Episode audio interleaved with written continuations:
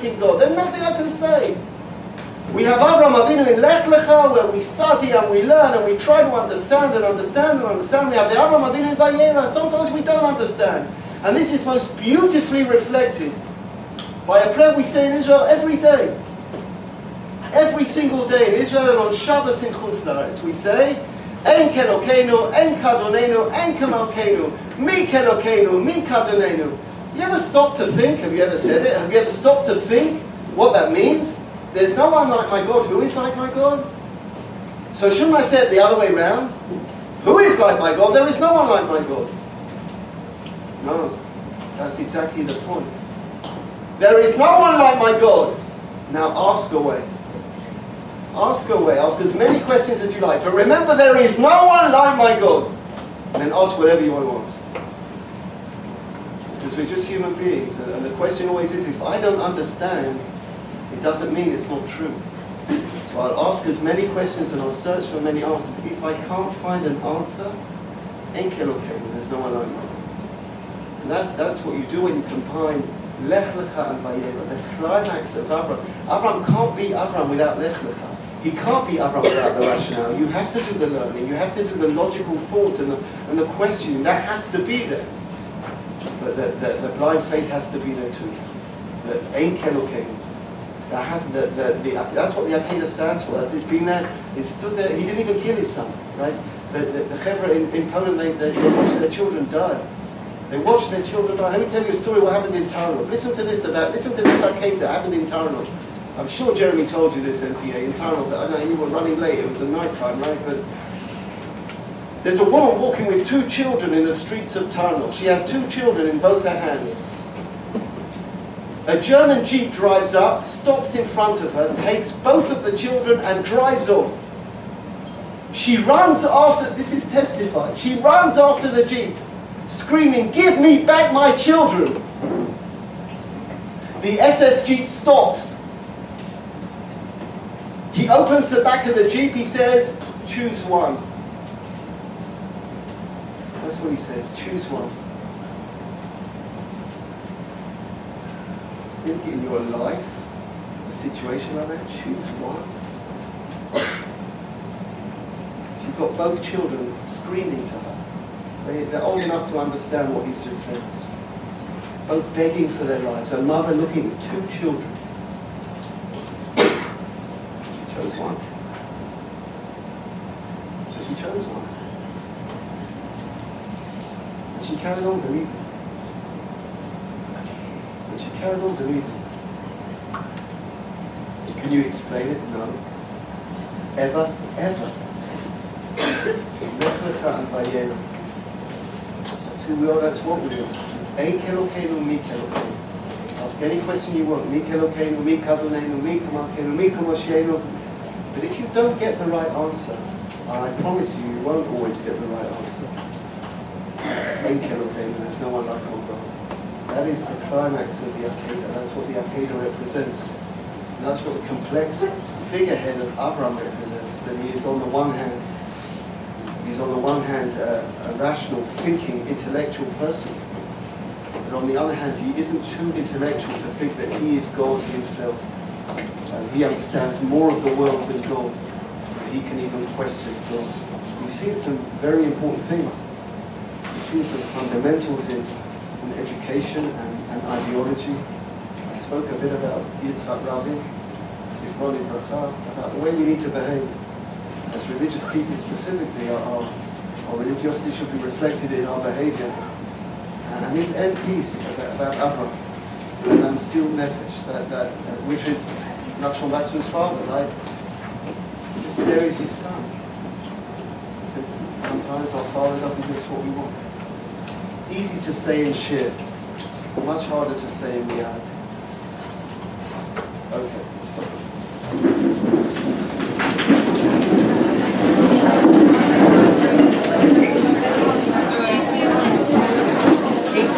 Let, let us begin, okay? So the Parsha of Vayera, you have sheets? Eli Shevi, have you got sheets? Yes, okay. Parsha Vayera is famed for the Akedah, is famed for the three angels at the beginning of the story of the destruction of Sodom and Amorah. But I'm not going to speak about any of that today because I, I also look for a new subject for myself. So I want to speak about Ishmael. Okay? And in order to know what I'm going to speak about, we have to read the Psukim together. As our aim is to discover the truth even, even if we are faced with real challenges in the verse. So Avram was 100 years old. Avram was 100 years old. V'hivaled lo Yitzchak b'no, when Yitzchak was born. V'tom esaras chak Elohim kol. Sarah was amazed, right, that, that she had a baby at the age of 90. ותאמר מי מילל אברהם הניקה בנים שרה כי ילדתי בן זה לזקונה. ויגדל הילד ויגמל. And now we're getting to the piece that I want to discuss. The child is about two or three years old, and he's no longer feeding from his mother, Bigamel, and it would seem to have been the custom at the time to have a party when the, the child can eat on its own, right? The child is going to start eating solids. So Yitzchak is around two or three years old. V'terei Sarah eben Hagar ha-Mitzrit asher yalta Avram metzachek. And Sarah suddenly sees Yishmael, who is described here as being the son of Hagar, the Egyptian woman, not the son of Abraham, even though he is the son of Abraham. she sees him metzachek, messing around. V'tomela Avram, and she turns to Abraham. it seems to be very ruthless. She says, Garesh ha'ama hazot ve'et bana. Get rid of this maidservant and her son. Ki lo yirash ben ha'ama hazot in bani in Yitzchak. Because this child, meaning, uh, meaning Ishmael, this slave child, will not inherit with Yitzchak. וירא הדבר מאוד בעיני אברהם על הדור בנו. Abraham was very upset. ויאמר אלוהים אל אברהם אל ירד בעיניך על הנה ועל אמתך כל אשר תאמר אליך שרה שמע בקולה כי ביצחק יקרא לך זר. An incredible situation. Remember last week I discussed the fact this is Abraham and Sarah, right, who spend their lives being the Karev people. And Sarah has told Abraham to kick Ishmael out of the family. Garesh et or Garesh. Throw him out. And Abraham isn't happy. And if we read between the lines, and you don't need to read very hard between the lines, it's very, very clear here that they're arguing about this. Because God intervenes. God never intervenes again. God doesn't intervene with Esav and Yaakov. God doesn't intervene with Yosef and his brothers. But God intervenes here and he says to Avram, Kol Asher Tomar Sarash Ma She's right, you have to do what she says. And don't worry, Ishmael will be okay.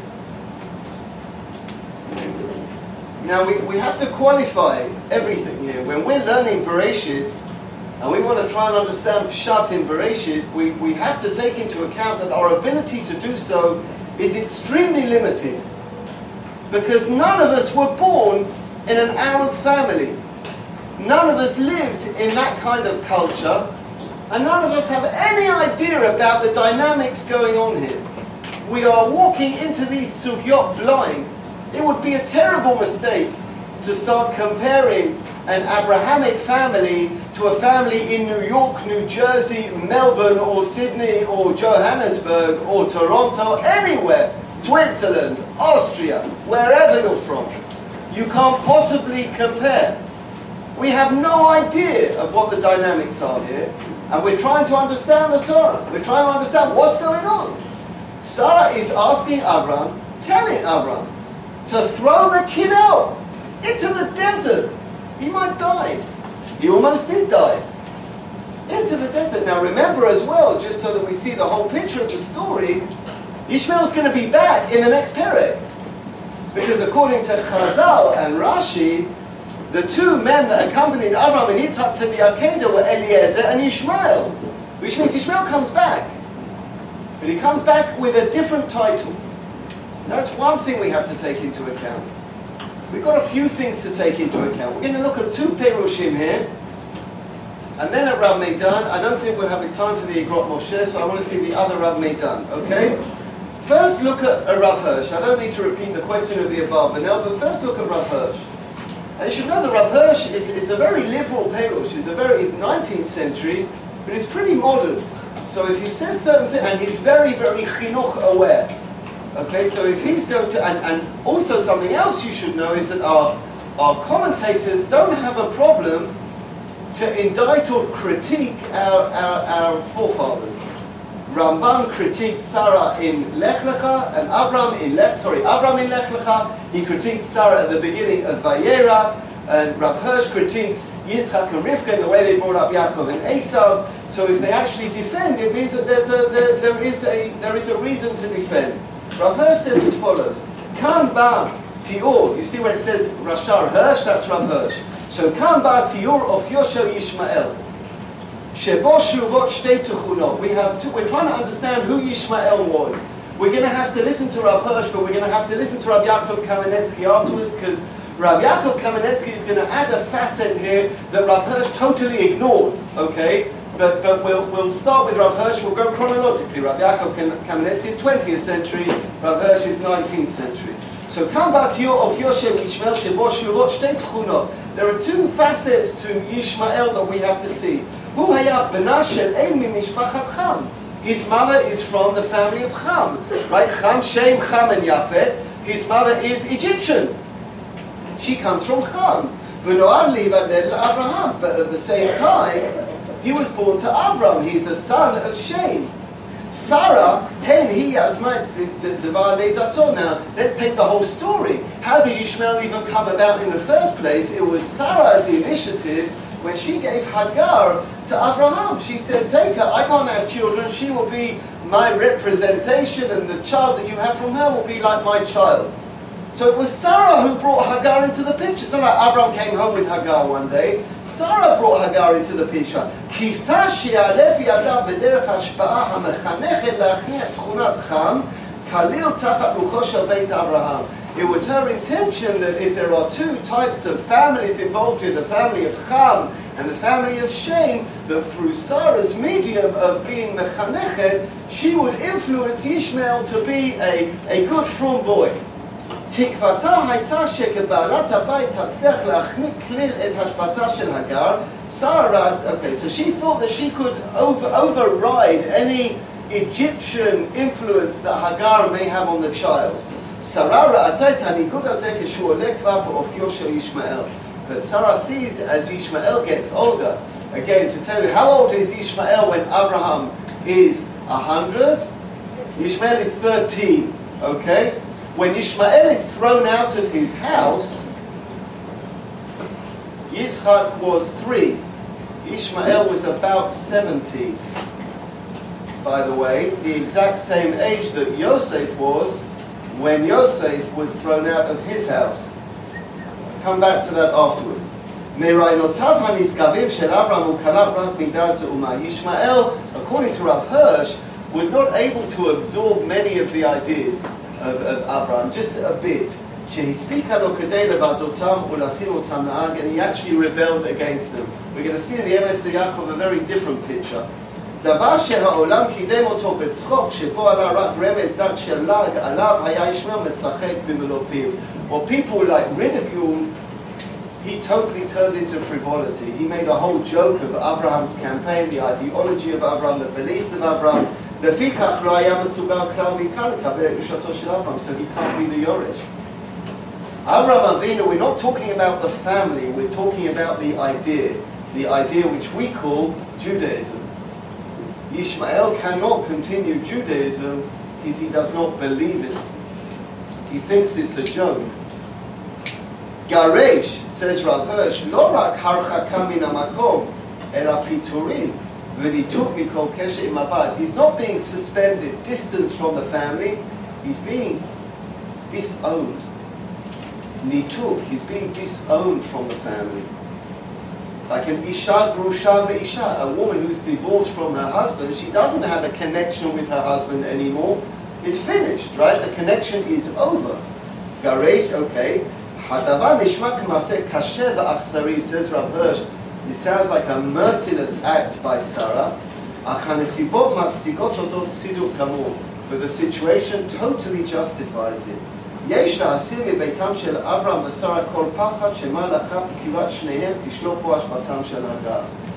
The Abraham family, the family that we're interested, we're not playing family fortunes when we're reading the Torah. We're talking about the development of the Jewish people, the development of an idea, a theology, a belief. It has to be continued. Sarah's biggest worry is that when they die, Ishmael's going to take over. And when Ishmael takes over, the whole idea has gone down the drain. Everything they ever worked for. The whole belief of the Jewish people is finished because Ishmael isn't interested. Sarah has to make sure that the Yoresh is going to be the Yoresh. We're not talking about money, that the Yoresh is going to be Yitzchak and not Ishmael. She has to make sure that technically speaking, Ishmael can't do this. Where does this come up again? It comes up in the next generation. We're going to read it right in the beginning of the story of Toldot of Yaakov and Esau. Rivka ohevet et Yaakov, Yitzhak ohevet Esau. And, and belief was that Yaakov and Esau could work together. He believed that. He believed there could be a partnership. Esau was a man of the field. He was a man go out and make the money, and Yaakov would be in the yeshiva, and they would come together. This is a brilliant combination of what we will call later Yisachar Zavulun. We're going to call that later Yisachar Zavulun. And that's what Yitzchak wants. And Rivka says to Yaakov, no. She says to Yitzchak, no. Esav is a liar. He's a cheat. He's deceitful. He's a cheat. He says one thing and does something else. She's his mother. She's his mother. It's not a maid. It's not Hagar's son. It's her son, Esav. Rav Hirsch does something spectacular in Parshat Toldot. Just take a, a time out for the moment. For just listen to this. We know the story, right? We know the story that Yaakov dresses up as Esav and gets the bracha. We know that story, right? Rav Hirsch asked the most incredible question on that story. Um, and you kick yourself that you didn't ask that question.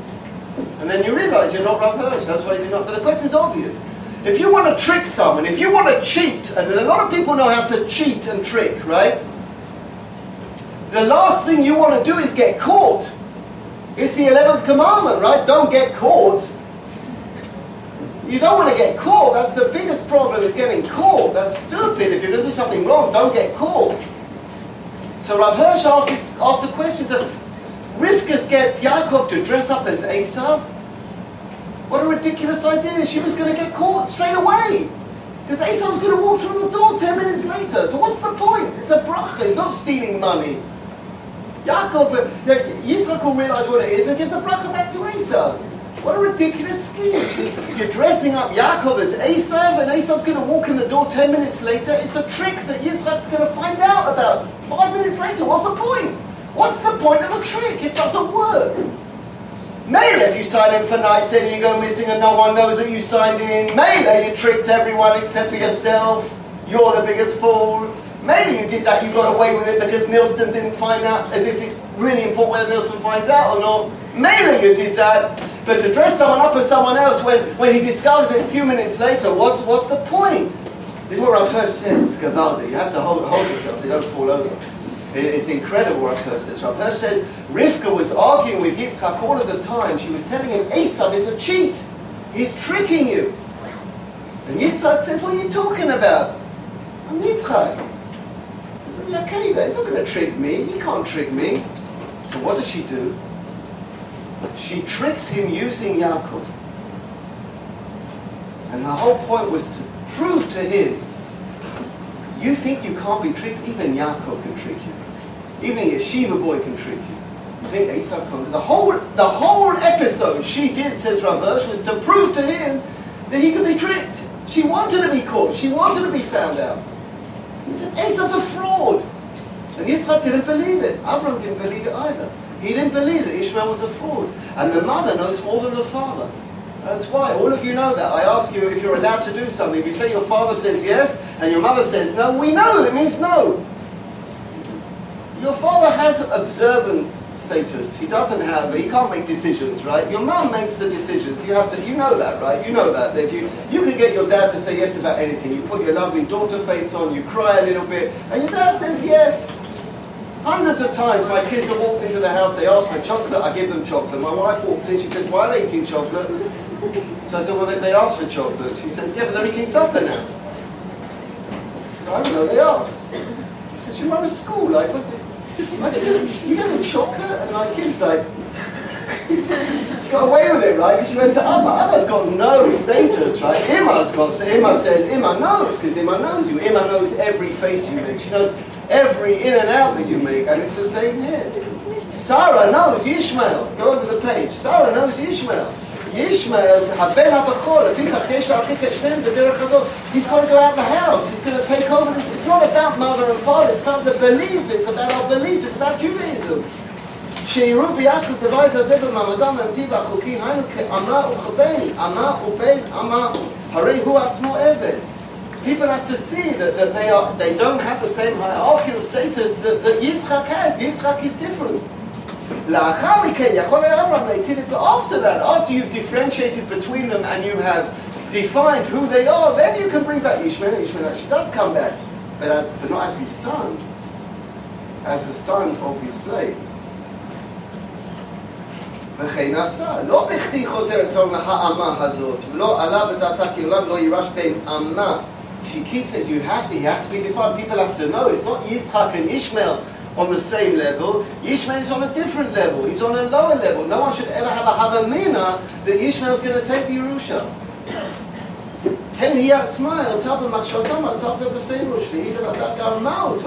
That wasn't what she thought at the beginning, Sarah. Her thought was at the beginning that Ishmael could do it. We spoke about it last week. What is the definition of a Jew? A Jew is not defined by the family, right? Because Avram is Megayer to Anashim. Avram is walking around converting people. Not all the children of Abraham are Jewish, and not all the children of Yitzhak are Jewish. All the children of Yaakov are Jewish. And from then on, it doesn't matter what you believe. If you're born a Jew, you're a Jew. But before then, it's to do with the belief.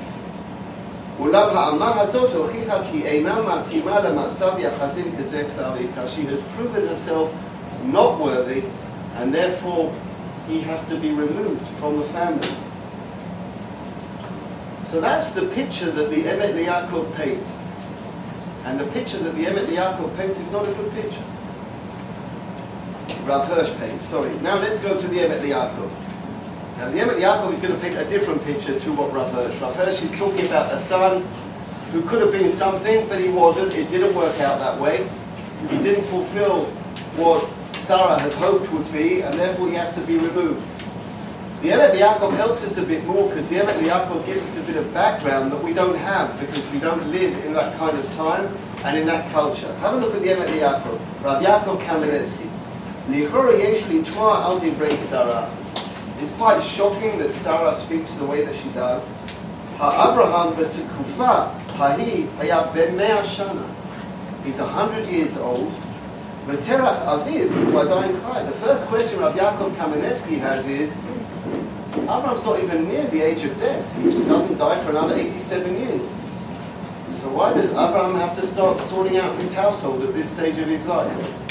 Why does he have to start worrying about who's going to inherit him at this stage of his life? ואף על פי כן כבר מתחיל השר לדון ולהתווכח על דבר ירושתו של אברהם. She's already worried about who's going to continue the idea, who's going to carry on the idea. It's very difficult in life to differentiate between real belief and the ego. I had a, a great example in my yeshiva. and many yeshivas break up this way because of ego. One of our Rashi Yeshiva, Rav Amital Zeichet Libracha, before, when he turned 80, he decided that uh, he didn't want, he, he spent his whole life building the yeshiva. He built it with his own two hands and with Rav Yitzchak, his partner. Didn't want to die without knowing that there was a future. So he, uh, he set up a committee to find someone to take over for him.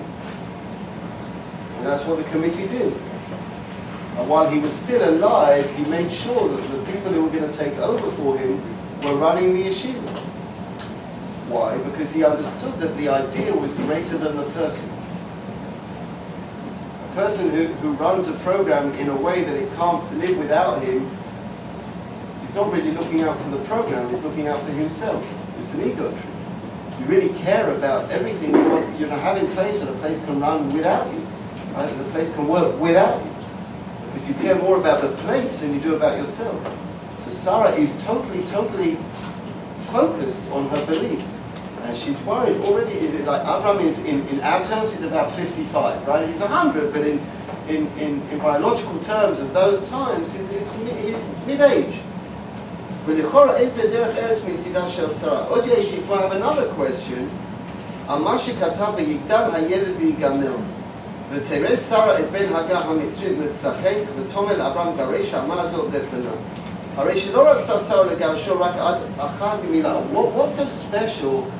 that Sarah wanted to throw Ishmael out after Yitzhak stopped feeding. What, what actually happened now that made a difference for Sarah? And now he's going to explain about the Emet Mavua Midrash. Shekva shenoladi Yitzhak. One Midrash says that when Yitzhak was born, Yishmael already had derogatory things to say. Shotim atem, ani bechor, ani notel bishnan. You are fools, I'm the firstborn, and I take double. Not him, not this little baby, but you came like, so why did she want to throw him out straight away? And look at this fascinating explanation by the Emet Yaakov, which gives us insight into what's going on in the household of Abram, Sarah, and Hagar. The story goes like this, just so you understand the friction in the family and what's going on. We have seen in certain places, I can prove this from Tanakh, says Rabbi Yaakov, when a man was married to more than two women, each woman had her own tent. Okay, so you have Ohel Sarah and Ohel Hagar. They have their own tent. ולכן כשנולד יצחק והוכנס לברית היה כל זה באוהלה של שרה. So when Yitzhak was born and he had his brit, he moved into Sarah's tent. He was in Sarah's tent with his mother. Sharei Tinok Hatzarich Imogu, because his mother's feeding him, and he needs to be next to his mother. אבל ישמעאל היה כבר גדול, וישמעאל was 13. Ishmael was 13 when Yitzhak was born. Ishmael was already living in Avram's tent. He wasn't living with his mother anymore. He was living in Avram's tent. Oh, but when he was three years old, he was also by Hagar. But Ishmael's 13 now. Ishmael's in Avram's tent. אבל כשגדל ישמעאל ונגמר שאז נהיה כקטן שאינו צריך לאימו, אז הוא נכנס לביתו של אברהם אביו. So for the last 10 years, Ishmael's been living with Avram. כדי להתחנך, he was meant to be educated במצוות. וכדמנסינו בתחילת הפרשה שלקח אברהם והם בקרח וטוב ונתנו אל ענה. He's with Abraham all the time. When Abraham's making food, it's, it's Yishmael who helps him make the food for the angels. ופרש רש"י ז"ל, זה ישמעאל לחנכו במצוות. ראינו שהוא היה מצוי אצלו כדי להנחו. You understand what's going on now? The Yitzchak, as he finishes weaning with Sarah, is about to move into the tent with Ishmael. No way. They're not rooming together, these two. There's no way they're not rooming together. ולפי זה נבין הכל.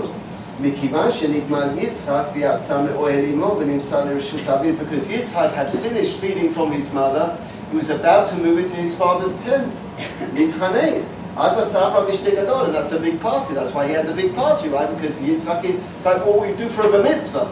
At three years old, what we do for a mitzvah, he's moving into his father's tent, it's a big deal, that's why he did a mishte. הרי זה כמו שאנו עושים משתה גדול ביום בר מצווה.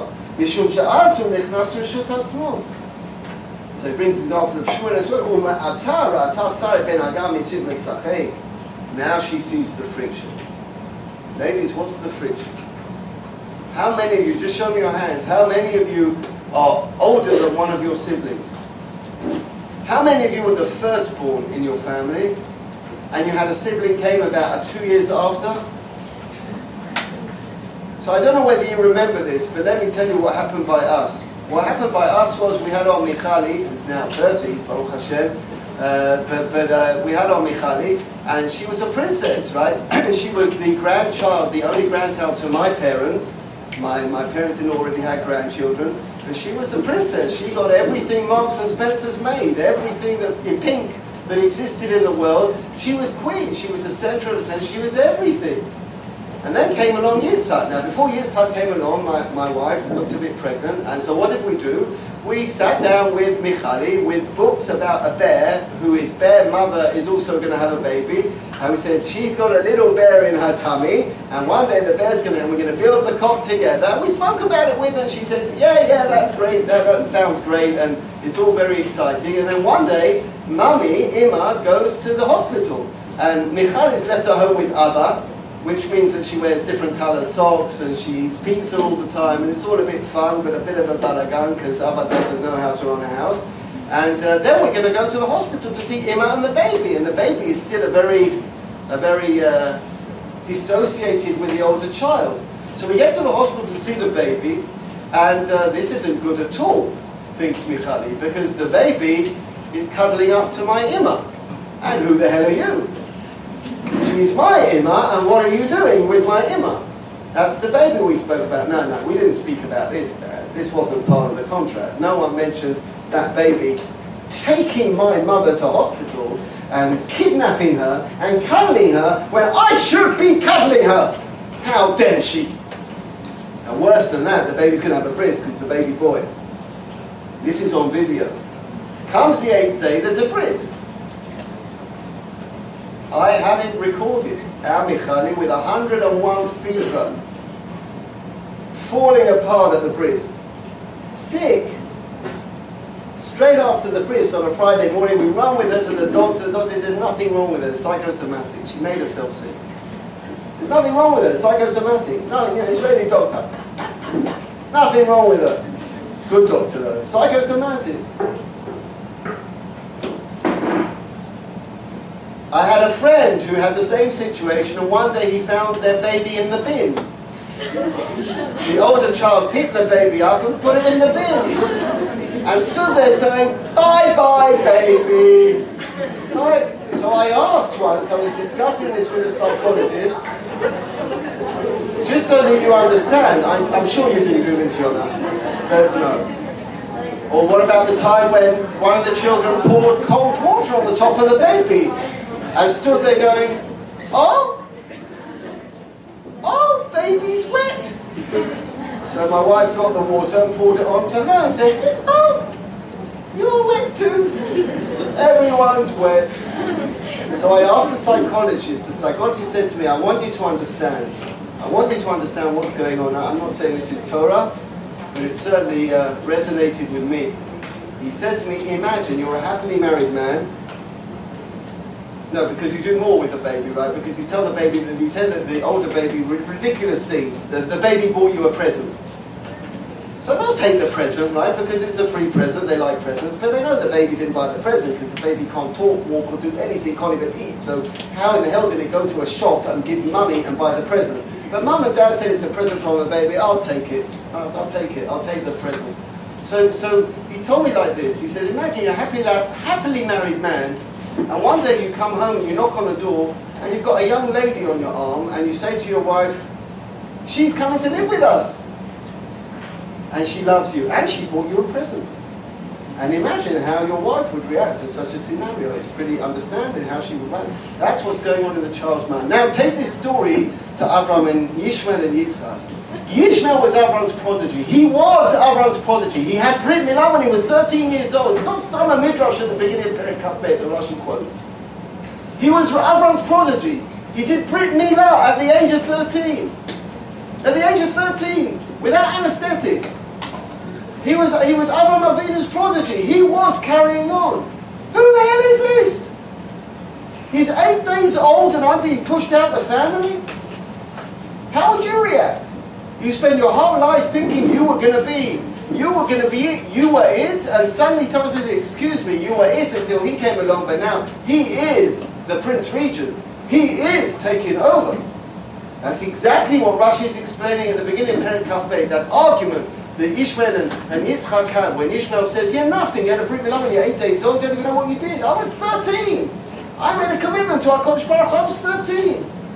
And then, Ishmael, and then Yitzchak says, I would give up my life now, and that leads us into the Akedah. I understand the friction that's going on here. Ishmael thought he was it. He thought he was going to be carrying on the idea. How does he react? Oh, so he says, imagine. so he you're going to put Yitzchak now, after three years, Ishmael's been hearing about Yitzchak, Yitzchak, Yitzchak. Now I'm going to put Yitzchak in a, in a tent with Ishmael. Ishmael hates him.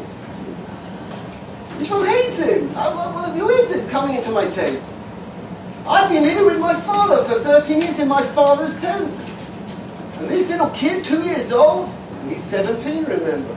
ולפי זה נבין הכל כי מכיוון שנגמר יצחק ויצא מאוהל עמו ונמסר לרשות אביו להתחנך אז עשה אברהם משתה גדול והרי זה כמו שאנו עושים משתה גדול באמץ סורי הרדע רדע רדע רדע ומעתה ראתה שרה את בן אגם משחק משחק Now she's worried. Now Sarah's worried. They can't be in the same tent together. These two boys, they can't be in the same tent together. Until now, Yitzhak's been in the tent. She's been busy, totally focused on this baby she waited for for 90 years. So she's not been paying attention to Ishmael. But now they're to say, now I'm looking. I want to see who's with you in a room, right? I want to see who you're sharing with. I want to see what they're talking about. ולא ידע את מחשבותיו ואת מעלליו, אבל עכשיו שראתה ישמעם היה משחק, מיד ציוותה לאברהם לגרית, no, no way. There's no way. They can be together. כי לא יירש בין האמה הזאת עם בני עם יצחק, they can't be together. Ladies, listen very, very carefully. I have no, I honestly, even though uh, Rabbi Bailey has, it, I need you to pay attention. I have no idea how Rabbi Bailey teaches this part of Bereshit. I, I have my own ideas. So watch this pattern and understand Sefer Bereshit. There is Yitzchak and Ishmael and Ishmael is kicked out. There is Yaakov and Esav, and Esav is kicked out. There is Yosef and his brothers, and Yosef is kicked out. If you want to understand the end of Sefer Bereshit, you have to understand the beginning. I am 100% sure that the brothers of Yosef identified Yosef as Ishmael or Esav and they threw Yosef out of the house in the same way that Sarah threw Yishmael out of the house and that Rivka threw Esav out of the house. Because they saw Yosef as a bad influence. Yosef was 17, Ishmael was 17. Yosef used to tell stories, Esav used to tell stories. And the proof of, of the whole story of Yosef and the brothers is that when the brothers throw Yosef out, they don't carry on fighting between each other. There's no ego power battle between the brothers. As soon as Joseph is out the picture, the brothers carry on as normal. They sat down to eat together. There's no more struggle. Why? Because there's no power struggle taking place at all.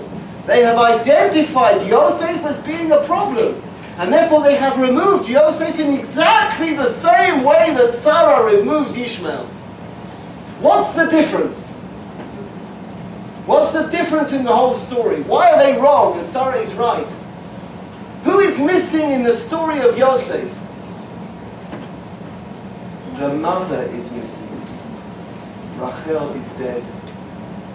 Her mother is missing. It was her yesterday. Mama Rachel. It was her yesterday. Rachel in Rachel mevakal baneh. If Rachel had been alive, it would never have happened. Yosef wouldn't have behaved the way he behaved.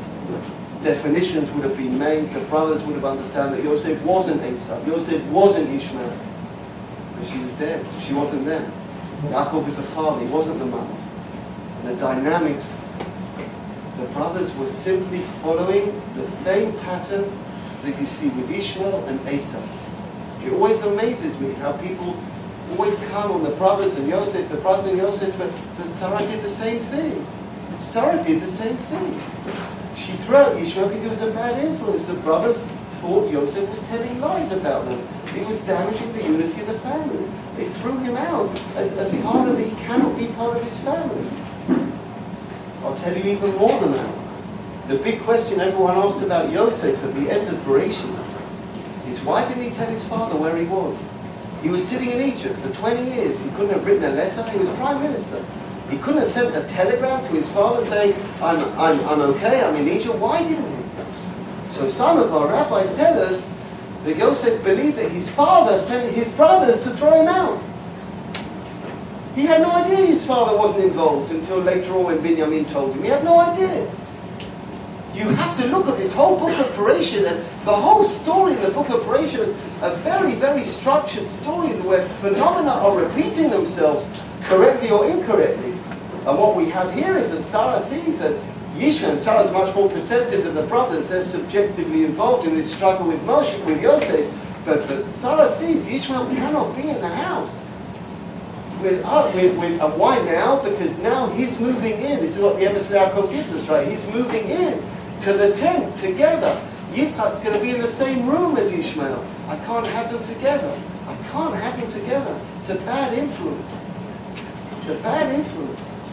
והנה כבר, next paragraph, הנה כבר ביארתי בחידושי לאל בפרשת לך לך, שנחלקו אברהם ושרה בגדר של אברהם. So he, he goes into a long deal here that they had this, this halachic almost discussion of how to define Yishmael. Abraham did not yet define himself as Jewish, which meant the son went after the father, which means the son is Abraham's son. But Sarah is of the opinion that they were already Jewish, which means the son goes after the mother, which means Ishmael is not Jewish. He's not part of the family. He goes into a discussion there uh, uh, about, the, about a debate that was going on. Where is Ishmael's place? What we have gained from um, the Emet, the Yaakov, however, is, is, is insight into what's going on. Why Biyom Higamel? Biyom Higamel, and three. Don't take three years old as being uh, as being a little baby. You know, we're going to learn at the end of Vayera that Sarah was three years old at the beginning of Chayei Sarah. Sarah was three years old when she came to give give water to the camels. And people say, "What are you talking about? Since when does a three-year-old give water to camels?" So my eldest daughter was in was in school, and uh, the teacher was talking about this. And then an Ethiopian girl put her hand up and said, "Yeah, I used to do that in our village when I was three. My job was to bring water to the camels." So it just goes to show you what pshat is, right? We don't do that in Teaneck or Woodmere in Johannesburg, but they do do it in Ethiopia, which is much more similar to the desert that, that our forefathers were living in. So, so Rivka, when she was three years old, was feeding the camels. So Yitzhak, when he's three years old, it's like his bar mitzvah. And if he can't move into Yishmael, he can't move into that tent. So Sarah is not, she's not looking at the family per se, she's looking at the Jewish idea. We're going to see in Parshat Toldot the digging of the wells, that Yitzhak digs wells. When we're talking about this family, we're not talking about family fortunes and family dynamics. We're talking about the beginning of the Jewish people, the beginning of a Jewish idea. And, and tough decisions have to be made. Go over the page to Rav Meidan he asks a question. Is, is Sarah's drisha, is Sarah's drisha musarit? Is it ethical to throw a kid out? Is, it, is that ethical? And, and remember, this isn't just a debate between Abraham and Sarah. God tells Abraham, you do what Sarah says. God puts a khatima on Abraham's actions. God says, you do, you do what Abraham says. מדוע לא דאג אברהם להביא את ואת ישמעאל בנו אל חוף המבטחים? Why doesn't he look after them? Why doesn't he look after ישמעאל וחגה? אלא הפקיר אותם לתלאות המדבר עם עד מועם אשר אמר, he threw them out to the wilderness, it's, it's hot out there, people are thirsty. התורה את סעדה שלה אחד, היה the only justification for what Sarah does is the Torah says that Ishmael was metzachek was messing around. Mativo shel what, what does it mean, messing around? This messing around that damns Ishmael into exile. He was messing around. And that's a justification for Ishmael to be thrown. Mapsul yeshbo, what, what's wrong with it? Stamet sachei So someone who, who uh, in Hebrew means they're, they're making fun of. ננסה לצייר שהתרחש בבית הרים הולדת יצחק. So let's go back to the story we just told. Let's imagine what's going on in Avram's house when Yitzchak is born. במשך 14 שנה עד לידת יצחק היה ישמעאל הבן היחיד וירש יחסים לכסי אברהם. For 14, 14 years is a long time. Ishmael was the Yoresh HaEtzer, right? He's taking over. לפתע נולד בן המושך עליו. באופן טבעי, הכל תשומת לב. And then out of the blue, this little baby comes along and takes away all of, all of, all of the attention. והוא הבן הנבחר והאהוב על אברהם אביו. הוא האדון, וענה ישמעאל הופך באחד מן הבן היחיד והיורש היחיד לעובדו. In one minute, the inheritor becomes a slave. Ishmael becomes a slave of this little baby. אם ננסה להיכנס ראשו של הנער בגיל ההתבגרות העובר באחת מהפכה בעוצמה כזאת, what a revolution, tell you what, what's going on, what's going on in Ishmael's mind. בשעה שניתן לראות בחיוכו המראה של ישמעאל מול מיטת התינוק החלטה נחושה שלא לאשר את ההליך להתממש. You can imagine that, that Ishmael would, would, would want to kill the baby, right? Want to kill the baby, just suffocate the baby, גמרנו, why, why do I need, he's, he's taking over, he's... אין קושי לנצל רגע קל שהתינוק נולד אין הנתון בו תחת השגחה צמודה one minute when the parents aren't looking להצמיד כרית לאפות to suffocate the kid and say he just died a cold death שישיב לישמעאל את כבודו and Ishmael will go back to his position שרה בעינה החטא השקיטה בחיוכו על האקשן she saw this, Sarah saw this she saw the jealousy, she saw the friction והיא טובה להוציאה מן הבית לארץ she decides to throw him out of the house Over the page, I, it, it leads to a very, very difficult question. If we, if we turn this sugya into something contemporary, the question was asked of Rav Moshe Feinstein if you can throw a student out of a school. If a machanech has the right to throw a student out of the school, more, more specifically, to throw a student out of yeshiva.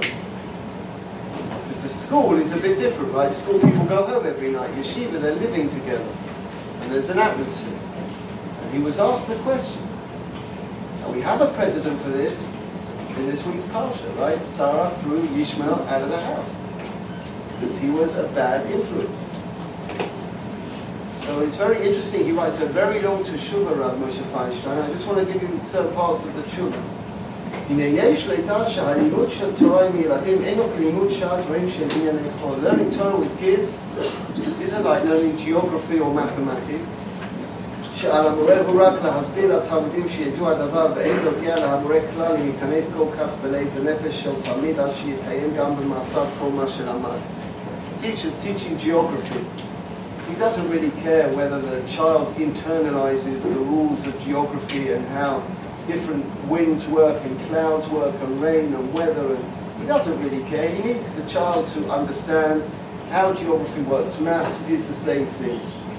אלא על המורה בלימודי תורה עליו לראות שהתלמיד יקבל לימודים כל כך שהתלמיד ידע בליבו ונפשו שזהו עיקר החיים. And when a teacher is teaching Torah, the point is that the person understands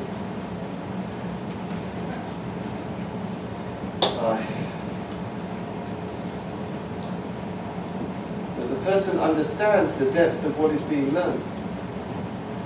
ושזהו תכלית האמיתי של האדם בעולם כדי שיתקיים אצלו שמירת התורה בכל פרטיה. The child knows that this is, this is the essence of life. עוד עיקר, I skipped a lot of paragraphs. יש לידע שבל יתייאשו כאשר שאיזה תלמיד אינו לומד. However hard it may be that a teacher doesn't despair when he sees the students aren't mature enough to learn. They're just not mature. They're not up to it. But he shouldn't despair. It's very easy to despair. אינו לומד כראוי, ואף כשאינו מנהג כראוי, and even when the student is rude. Is blatantly rude, insulting. כי אם אינו מקלקל את האחרים, צריכים להחזיקו להתגלגל עמו. Listen to this sentence. אם אינו מקלקל את האחרים, צריכים להחזיקו ולהתגלגל עמו. the fact that Rav Moshe brings here is that what should be the judgment here, which is exactly the story in Sarah Yishmael and Yitzchak is whether that person is influencing other people badly or not. The duty of the educator is to look after everyone. So if there's one person or two people who are damaging the ability of other people to learn, then he has every right to remove them. They're damaging the atmosphere, they're damaging the environment. But if they're not, right? If they're just not doing anything, wasting their own time, then he says you have to stay with him. Maybe he'll listen. Maybe it will work out. ובכל אופן, השהיה עשר שנים בישיבה בקרב מורים יראי השם ובקרב חבריו המקשיבים לאמורים ודאי ישפיע גם עליו, לכל הפחות גם על כל ימי חייו. The very interesting sugya that, that Rav speaks even more strictly about this about the cheshbonot that have to be made. You can see the allusion here to the story here of Ishmael. The problem with Ishmael was the influence. It's not the problem whether Ishmael himself is, is able, whether Ishmael is doing what he has to be doing. The question is if it's going to influence Yitzchak. If it's going to influence Yitzchak, you have to look out for Yitzchak. Same in every school, you have to look out for the students who deserve your attention and not simply keep backing the people who don't belong, who can't do it. If they don't belong and can't do it, they shouldn't be here. If they're influencing other people. I want to speak about uh, two other issues. One issue is the date today, which is being remembered in Israel. Because on this day in uh, 1995, at the end of a peace rally,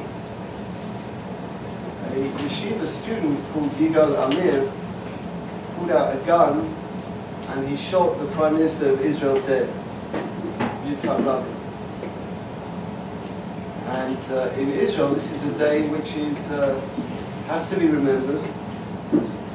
Over the years, it's become very politicized and, and adopted by the left in order to maybe uh, get more political points against the right. But it really has nothing to do with the left and the right. The parsha we're talking about here is that, that a people came back to Israel after a Holocaust and managed to build a country. And then a Jew picked up a gun and shot another Jew. And one of the most serious issues that arose from that was that the Frum people didn't say anything. There, there, there was no critique what happened. Maybe because they didn't like Yitzhak Rabin, they didn't want him dead. And I feel that it's very, very important even if you're an ant in the system, which I am, that people understand that this is not okay. It's not okay for a Jew to kill another Jew. It's not Beseda, it's murder. And it's the biggest chilul Hashem for a Jew to kill another Jew. Even if they don't agree with you. If people don't agree with you, you learn to tolerate them and talk to them and rash out issues. Don't shoot them in the name of God. That's how far this went. In the name of God, this man who's sitting in jail for the rest of his life still believes to this day that he did a mitzvah. He still believes that he did a mitzvah, that it was his job to get rid of Yitzhak Rabin, who was a Rasha, and he was going to give back land, and he had also agreements, and uh, yada, yada, yada, and it was a mitzvah to kill this man. And it should be ringing alarm bells for us if a Jew is sitting in yeshiva and he thinks it's a mitzvah to murder someone.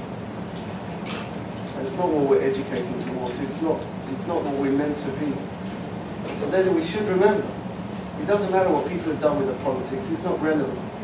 I remember on that day that I took all of the girls to the funeral. We all went to the funeral. I got a letter from a parent telling me that uh, going to the funeral is a political statement.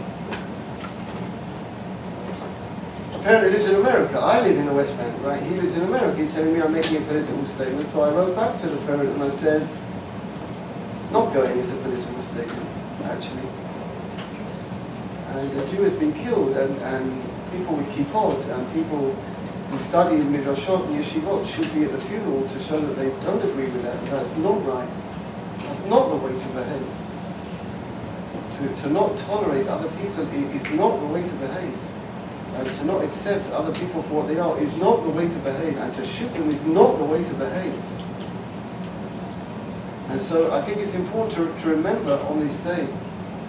It was a terrible day. I remember, I remember that when I, I flew to America a week later, and people were shouting at me in the airport because of the kippah, and there was such friction in the country, on the, on the brink of civil war. I don't know whether you know anything about this, whether you ever learned anything about this, what led up to this, what happened here. Yitzhak Rabin was a was a Gibor Israel, he was a Ramatkal, he was a chief of staff, he was a prime minister, he was Israel.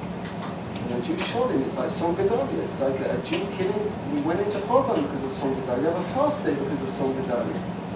Because a Jew killed a Jew. It's Bein Adam Lechavero is something that works on, on all levels. It works on the levels of in, in our rooms, it works in the streets, it works with wearing masks. It, it, it works in, in every place of being aware of the existence of other people and the needs of other people. It's a value. Fact that someone uh, can be ridiculed just because they're not keeping mitzvot or they don't do something that the Torah says, or because we say it in Yiddish, it's okay, right? So we can call someone a very derogatory name in a black person, a derogatory name in, in Yiddish because we said it in Yiddish, so it's okay because I said it in Yiddish. And I can call a non-Jewish woman a shiksa because I said it in Yiddish, and it's okay, that's the most disgusting word. But I can say it. And I can call a black man a name in Yiddish because I said it in Yiddish, and I can make rude jokes using the Gemara because it's in the Gemara. This isn't Judaism. This isn't Judaism. We don't have the right to tread on people and push people out just because we're frum and they're not, and, and, and we think we know and they don't. This isn't a Jewish value. It's not a Jewish value to, to, to use violence to, to prove a point. It's not a Jewish value. It never has been. We're the people of the book. We resort to defending ourselves when we're attacked. We have an army which is called the Israeli Defense Force. That's the name of our army, the Israeli Defense Force. It's to defend, it's not to attack. We're not an attacking people. We're people who are. This, this is who we are. And for a man to, for us to reach a, a, a time in our life where a man will stand up in the name of God to kill another person. Lo makubal. And someone else died on this day. I'm, I'm sure you probably don't know who he was. You might know, because his mother used to do the uh, tours of America and, Europe and Africa and Australia. Nachshon Waxman. You ever heard of Nachshon Waxman? Mrs. Waxman used to go around schools. Nachshon Waxman was a soldier who was kidnapped by the Hamas on his way home, on his way to, back to his base on a Sunday morning. It's quite a famous story because Hamas filmed him when he was in prison, and they gave an ultimatum to the Israeli government that if they didn't release a certain amount of Hamas prisoners by Friday night, they were going to kill him. And they filmed him on television, begging for his life. Everyone saw it, the whole world saw it. I've no doubts you can find it on YouTube. I remember it very clearly. And I remember on that Friday afternoon, this was a year before Yitzhak Rabin was killed. I remember on that Friday afternoon, we got a message in Yeshiva that everyone should pray for Nachshon Waxman, something big is going to happen. And on that night, on that Friday night, the Israeli army had found out where he was, and they burst into the, the place where he was being held prisoner. He was being held prisoner behind iron doors. So when the terrorists heard the army coming, they shot him straight away.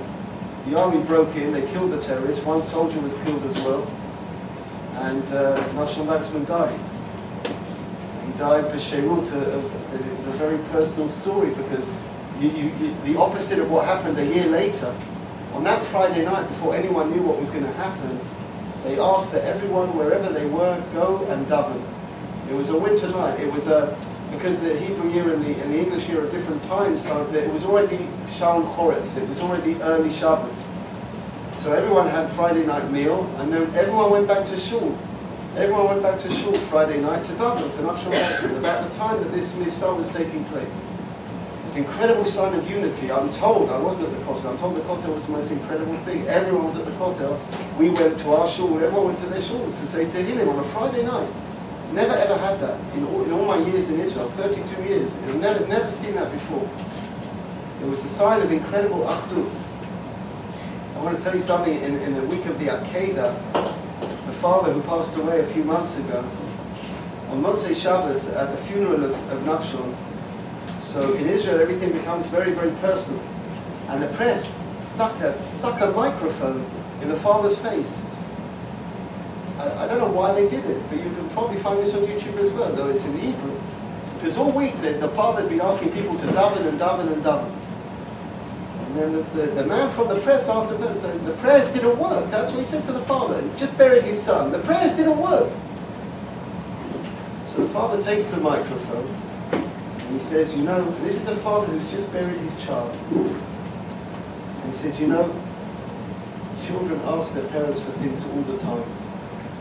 Sometimes their parents say yes, and sometimes their parents say no. And this time, God said no. Unbelievable. A minute, a minute of their met, and a minute of their met, that's what the father said, that I blew me away. I, re, I, re, I remember the camera, I remember seeing, hearing him say, wow, wow. So I want to say one, one final thing to you. Because as we reach the end of Parashat Vayera, Avram is, is slowly but surely coming out of the picture, right? When we go into Chayei Sarah, Avram's in the picture, but it's really burying Sarah, the shidduch of Yitzhak, and Avram is, is the main star, Lech Lecha Vayera. I want you to notice something very, very important, at least important to me. Avram was introduced to us at the end of Parashat Noach. And all of you know that midrash, and I told you that midrash last week, how Avram became a believer. Avram became a believer right when he smashed his father's stones, and how could these possibly be gods? And through rationale, everything, everything indicated in the midrashim that introduces to Avram at the beginning of Lech Lecha, at the end of Noah, is me balabira, that, that Avram was trying, he was struggling with the reality of life. Who is God? What, who, what is God? And, and, and not idols, he was searching for God. And he arrived at God through rational thought. That's the Avram that we meet in Lech Lecha. Who is the Avram we see at the end of Parashat Vayera? Who is the Avram? There's no rationale in Avram's religion at the end of Vayera at all. God promised Avram for years he was going to have a son. And then he said, Ki Yitzchak He said, not any son, Yitzchak is going to be the future of the Jewish people. And then one fine day, Avram gets up and, and God says, Go shechting. Go shechting. Where's the rationale? Where's the rationale in that? Go kill your son. This was paganic. This was everything that, that Avram didn't believe in. He was being told not just to kill his son, but to be a pagan, to do an idolatrous act. Everything he's spoken about, all of his life, everything Avram was asked to do at the end of Parashat Vayera is a contradiction. It's, it doesn't make sense. It doesn't make sense. Weigh that up and see what the definition of the Jewish people is, of what our belief is. Avram is Avram Ha'ivri. We are Hebrews. We are the descendants of Avram Avinu. Our religion is made up of two parts. Our religion is made up of rationale, of thinking, of trying to understand, of working, thrashing through Svarim, trying to work out the Emet, trying to understand what's going on. We're always asked, ask, ask, ask, ask. And then there's the Abraham Avinu of the Vayera. The people who walk saying Shema with babes in their arms to be shot by SS officers, saying Shema, saying Shema, saying Shema Yisrael Hashem Elokeinu Hashem Echad. You have the Jew in the Beis HaMidrash, the Jew is sitting and learning and trying to work things out. The rationale, that Abraham Avinu Jew. But that's not the complete Jew. You have the Vayera Jew. The Jew is Moser Nefesh. I don't know. I just don't know. I don't understand. Am I not? Of course I'm going to do it. Of course I'm going to do it. I don't understand. I don't understand. I'm not prepared. I've been discussing the Holocaust since I was 16 years old. I will never speak about God in the Holocaust because I don't understand, so I won't speak about it. I don't understand. Gamanu. He's God and I'm a human being and nothing to discuss. There's no answer that I can give without desecrating the dead, desecrating the living, desecrating